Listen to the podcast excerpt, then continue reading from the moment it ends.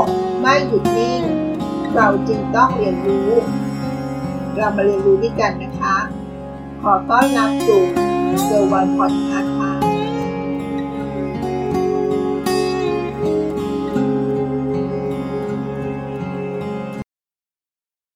ข่าวสารของประเทศจีนในช่วงนี้ที่กำลังจะมาแรง ก็คือหัวข้อชุนคิดของวันนี้นะคะ ตลาดออนไลน์จีนค่ะ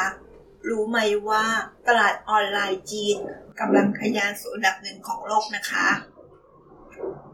เมื่อเอ่ยชื่อถึงคำว่าประเทศจีน ก็เป็นประเทศหนึ่งในโลกนะคะ ที่ควบคุมการระบาดของโควิด -19 ได้เป็นอย่างดีทีเดียว จากความพยายามของรัฐบาล และการร่วมมืออย่างแข็งขัน จากภาคเอกชน ภาคประชาชน การปรับนโยบายด้านเศรษฐกิจอย่างรวดเร็ว ทำให้ณปัจจุบันการใช้ชีวิตและกิจกรรมทางเศรษฐกิจในจีน กลับมาเกือบปกติแล้วนะคะ เรียกว่าเกือบ 100%แล้ว การใช้ชีวิตแบบปกติใหม่ เป็นสิ่งที่ยังดำเนินอยู่นะคะ เช่นเรื่องการใส่หน้ากากอนามัยในที่สาธารณะ การสแกนการลงทะเบียน และแสดงเฮลโค้ดสถานที่ทุกที่ที่เดินทางไป สถานที่ท่องเที่ยว ก็ใช้วิธีการนัดหมายออนไลน์ล่วงหน้า เหล่านี้เป็นต้นก็จะเป็นเหตุการณ์ที่เกี่ยวข้องกับภาวะของการระบาดโควิด -19 ที่ต้องมีเรื่องของการใช้ชีวิตในแบบปกติใหม่นั่นเองค่ะสถานการณ์แพร่ระบาดของโควิด -19 ก็จะเป็นตัวหนึ่งนะคะ ที่เร่งการเติบโตของธุรกิจอีคอมเมิร์ซในประเทศจีนมากขึ้น กิจกรรมทางเศรษฐกิจจากออฟไลน์ ก็ได้เปลี่ยนไปสู่บนออนไลน์มากขึ้นนะคะ จีนเป็นตลาดที่มีความพร้อม และมีศักยภาพอยู่แล้วนะคะ ตั้งแต่ก่อนการเกิดขึ้นของโควิด -19 แล้ว ดังนั้นตลาดอีคอมเมิร์ซของจีน ก็ถือว่าเป็นตลาดที่ใหญ่ที่สุดในโลก มีขนาดอยู่ที่ 193.4หมื่นล้านเหรียญสหรัฐ ตามสถิติในปี 2019 นะคะ ภาคอีคอมเมิร์ซเป็นการซื้อขายออนไลน์จีน มีขนาดใหญ่กว่าตลาดสหรัฐอเมริกาแล้วนะคะ ใหญ่กว่าถึง 3 เท่าทีเดียว ในปี 2020 การใช้จ่ายด้านอีคอมเมิร์ซของตลาดจีน ด้านเสื้อผ้าและแฟชั่น คิดเป็น 21.4%อุปกรณ์อิเล็กทรอนิกส์ 17.9% อาหารและของใช้ส่วนตัว 17.5%งานอดิเรกและของเล่นสำหรับเด็ก 23.3%การกักตัวในบ้านของประชาชนชาวจีนในช่วงโควิดทำให้พฤติกรรมของผู้บริโภคได้เปลี่ยนไปนะคะ มีการบริโภคอาหารสดที่ซื้อทางออนไลน์เพิ่มขึ้นอย่างรวดเร็วทีเดียว โดยไตรมาสแรกของปี 2020 การเพิ่มขึ้นของยอดขายในภาคอาหารออนไลน์ มียอดถึง 32.7%แนวโน้มของผู้บริโภคในประเทศจีน ยุคใหม่ให้ความสำคัญกับคุณภาพของอาหารมากขึ้นด้วยนะคะ เรามาดูเทรนด์หลักของอีคอมเมิร์ซในประเทศจีนกันนะคะ ในปี 2021 ว่าจะมีเทรนด์อะไรบ้าง เทรนด์แรกนะคะ อีคอมเมิร์ซข้ามพรมแดนของจีนที่แต่ละปี เติบโตขึ้นได้อย่างรวดเร็ว อาจจะเป็นเพราะว่าเกิดการระบาดของโรคโควิด -19 ยิ่งเป็นตัวกระตุ้น การเติบโตการค้าออนไลน์ในต่างประเทศเข้าไปด้วยนะคะ ยิ่งไปกว่านั้น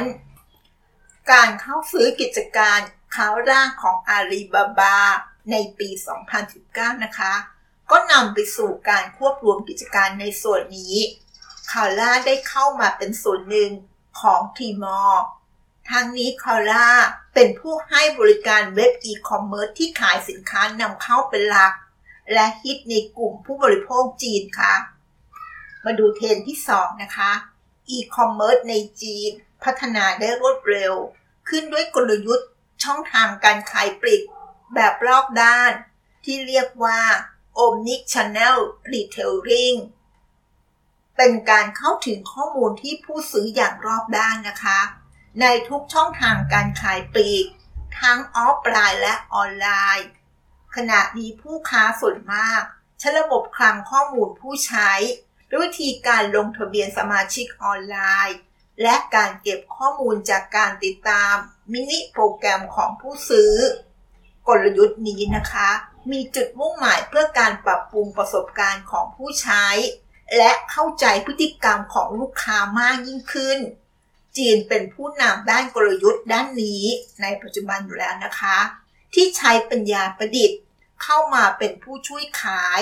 และก็มาคอยแนะนำสินค้าที่เหมาะกับลูกค้าเป้าหมาย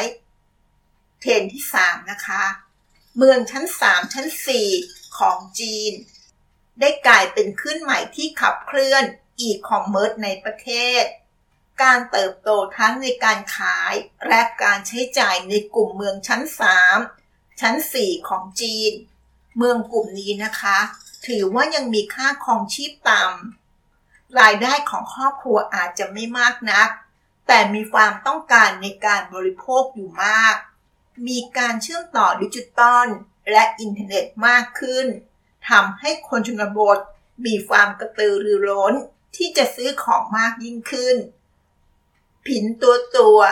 เป็นแพลตฟอร์มหนึ่งนะคะ ที่เกี่ยวกับช้อปปิ้งออนไลน์ ที่เจาะกลุ่มเมืองชั้นรองรอง ที่ประสบความสำเร็จมากที่สุดในยุคนี้ เทรนด์ที่ 4 นะคะ การตลาดของ KOC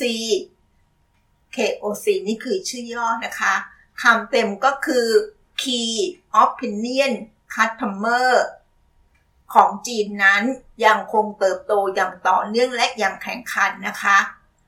การตลาดของ KOC ก็คือผู้บริโภคทั่วไป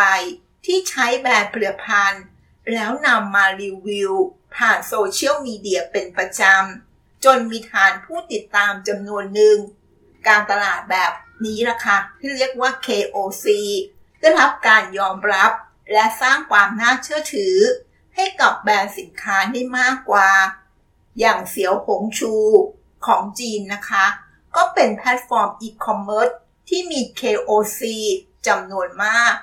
มีผู้ใช้รายย่อยใครก็ได้นะคะ สามารถมาสร้างบัญชี สร้างบล็อกของตัวเองได้ ถ้าทำได้ดีๆ มีคนติดตามมาก ก็สามารถสร้างเป็นธุรกิจขึ้นมาได้นะคะ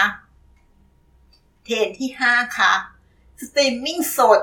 และวิดีโอสั้น ก็กลายเป็นเทรนด์ใหม่มาแรงของจีนเช่นกันนะคะ ยิ่งในยุคหลังโควิด -19 ยังพัฒนาอยู่ไม่หยุด ก็จะมีลูกเล่น มีความหลากหลายขึ้นเรื่อยๆ ปัจจุบันชาวจีนส่วนมากกว่า 300 ล้านคนนะคะ เป็นผู้ใช้แอปวิดีโอสั้น และสตรีมมิ่งสดอยู่เป็นประจำ โดยเฉพาะประชาชนที่อยู่ในเขตเมืองหลวง และเป็นคนที่มีอายุน้อยกว่า 35 ปีนะคะ มีแนวโน้มที่จะใช้สื่อประเภทนี้มากขึ้น ปัจจัยหลักก็คือว่า เป็นการนำเสนอเนื้อหาในรูปแบบวิดีโอที่ไม่ยาวมากนัก เพราะมีเสียงเอฟเฟกต์และเนื้อหาที่น่าสนใจ ก็จะมีคนชอบดูมากกว่าชอบอ่านนั่นเองค่ะ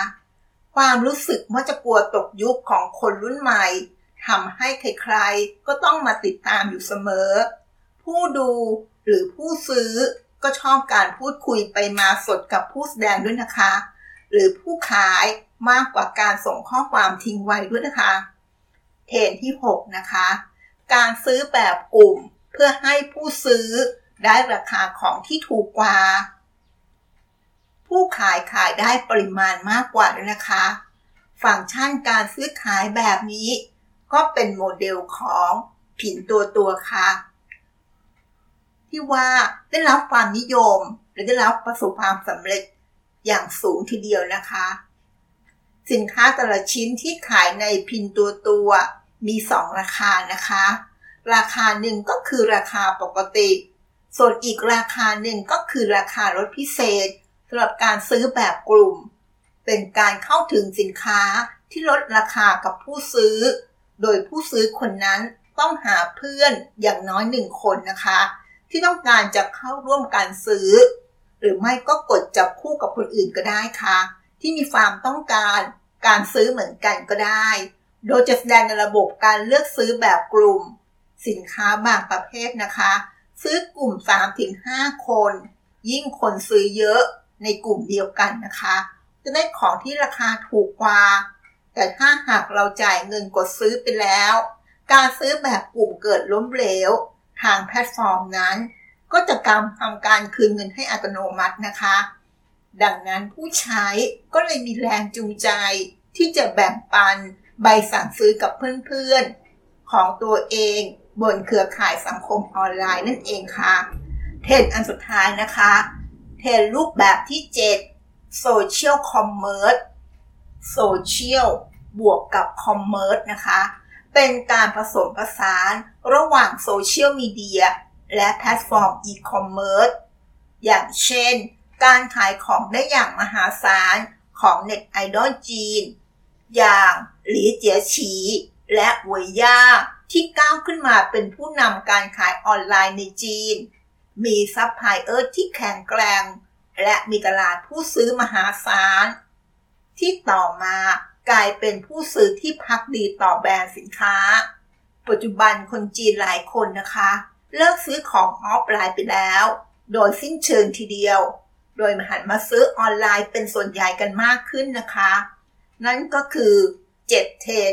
ของอีคอมเมิร์ซในประเทศจีน หรือทำให้ตลาดจีนของเราที่เรามองเห็นตอนนี้ ที่มันโตขึ้นเป็นอันดับหนึ่งของโลกเลยก็ว่าได้นะคะ เรามาดูการเติบโตของตลาดออนไลน์ของจีน อย่างเห็นภาพได้ภาพกว้างขึ้น เรามาดูนะคะว่าตัวเลขล่าสุดในปี 2019 เขามีขนาดตลาดออนไลน์ในโลก 10 อันดับแรก โดยจีนเป็นอันดับหนึ่งรองด้วยสหรัฐอเมริกา ดังต่อไปนี้นะคะ อันดับหนึ่งประเทศจีนค่ะ มูลค่าตลาดออนไลน์ 193.4หมื่นล้านเหรียญสหรัฐ รองลงมานะคะ อันดับสองสหรัฐอเมริกา มูลค่าอยู่ที่ 58.6 หมื่นล้านเหรียญสหรัฐ อันดับที่ 3 ประเทศอังกฤษค่ะ 14.19 หมื่นล้านเหรียญสหรัฐ อันดับที่ 4 ญี่ปุ่น 11.54 หมื่นล้านเหรียญสหรัฐ อันดับที่ 5 เกาหลีใต้ 10.34 หมื่นล้านเหรียญสหรัฐ อันดับที่ 6 เยอรมนีค่ะ 8.18 หมื่นล้านเหรียญสหรัฐ อันดับที่ 7 ฝรั่งเศส 6.94 หมื่นล้านเหรียญสหรัฐ อันดับที่ 8 แคนาดา 4.98 หมื่นล้านเหรียญสหรัฐ อันดับที่ 9 อินเดียค่ะ 4.60 หมื่นล้านเหรียญสหรัฐ และอันดับสุดท้าย อันดับที่ 10 รัสเซียค่ะ 0.26 หมื่นล้านเหรียญสหรัฐ ในบรรดาอันดับประเทศนี้ จะเห็นได้ว่าอินเดียเป็นประเทศที่เติบโตเร็วที่สุดในปี 2019 เติบโตกว่าปีก่อนในปี 2018 ถึง 31.9%แต่เพราะว่าเพราะอินเดียยังมีช่องว่างทางเศรษฐกิจที่ยังสูงมากนะคะ การคมนาคมโลจิสติกส์ทั่วประเทศยังไม่เอื้ออำนวยมากนัก แต่ทุกๆด้านกำลังอยู่ในช่วงของการพัฒนา ถึงกระนั้น อินเดียก็เป็นตลาดออนไลน์ใหญ่ที่น่าจับตามองอย่างมาก เพราะประเทศอินเดียก็จะมีประชากรแซงหน้าประเทศจีนอีกไม่นานแล้วนะคะ เรามาดูความสำเร็จของตลาดออนไลน์จีนนะคะ ว่ามีกุญแจ 3 สิ่งด้วยกันนะคะ ในการควบรวมกันให้เกิดความสำเร็จในตลาดออนไลน์ของจีนได้ 3 สิ่งนั้นก็คือสิ่งที่1นนะคะ การพัฒนาอย่างรวดเร็วของเมืองลับรอง ซึ่งเป็นประชากรส่วนใหญ่ของประเทศกำลังมีการใช้จ่ายกำลังเพิ่มขึ้นนั่นเองค่ะ 2. ทางเลือกที่มากขึ้นของแพลตฟอร์มช้อปปิ้งออนไลน์ ที่เหมาะกับตลาดหลายกลุ่มคน หลายประเภทด้วยนะคะ และข้อสุดท้ายข้อที่ 3 เป็นการผลักดันของรัฐบาลกลาง และท้องถิ่น โครงสร้างพื้นฐานด้านโลจิสติกส์ ที่เอื้ออำนวยสนับสนุนให้ประชาชนสร้างฝันธุรกิจได้ค่ะ จะเห็นได้ว่ากุญแจทั้ง 3 สิ่งนี้ ก็เป็นตัวจุดประกายและความสำเร็จของตลาดออนไลน์จีน ให้กลายเป็นอันดับหนึ่งของโลก โดยดูได้จากสถิติในปี 2019 นะคะ ที่มีมูลค่าตลาดที่สูงอันดับหนึ่งทีเดียว แซงหน้าสหรัฐอเมริกาไปแล้วนะคะ นั่นก็คือเรื่องราวที่มาฝากกันนะคะ เกี่ยวกับเรื่องตลาดอีคอมเมิร์ซของประเทศจีนกำลังเป็นอันดับหนึ่งแล้วนะคะ ต่อไปจะถูกแซงหรือเปล่า หรือจะครองแชมป์ได้อีกนานแค่ไหน เราก็คงต้องติดตามข่าวสารกันต่อไปนะคะ เกี่ยวกับพัฒนาการต่างๆ และแพลตฟอร์มต่างๆ ที่จะเกิดเพิ่มขึ้นนะคะ ขอบคุณที่รับฟัง แล้วพบกันใน EP หน้า สวัสดีค่ะ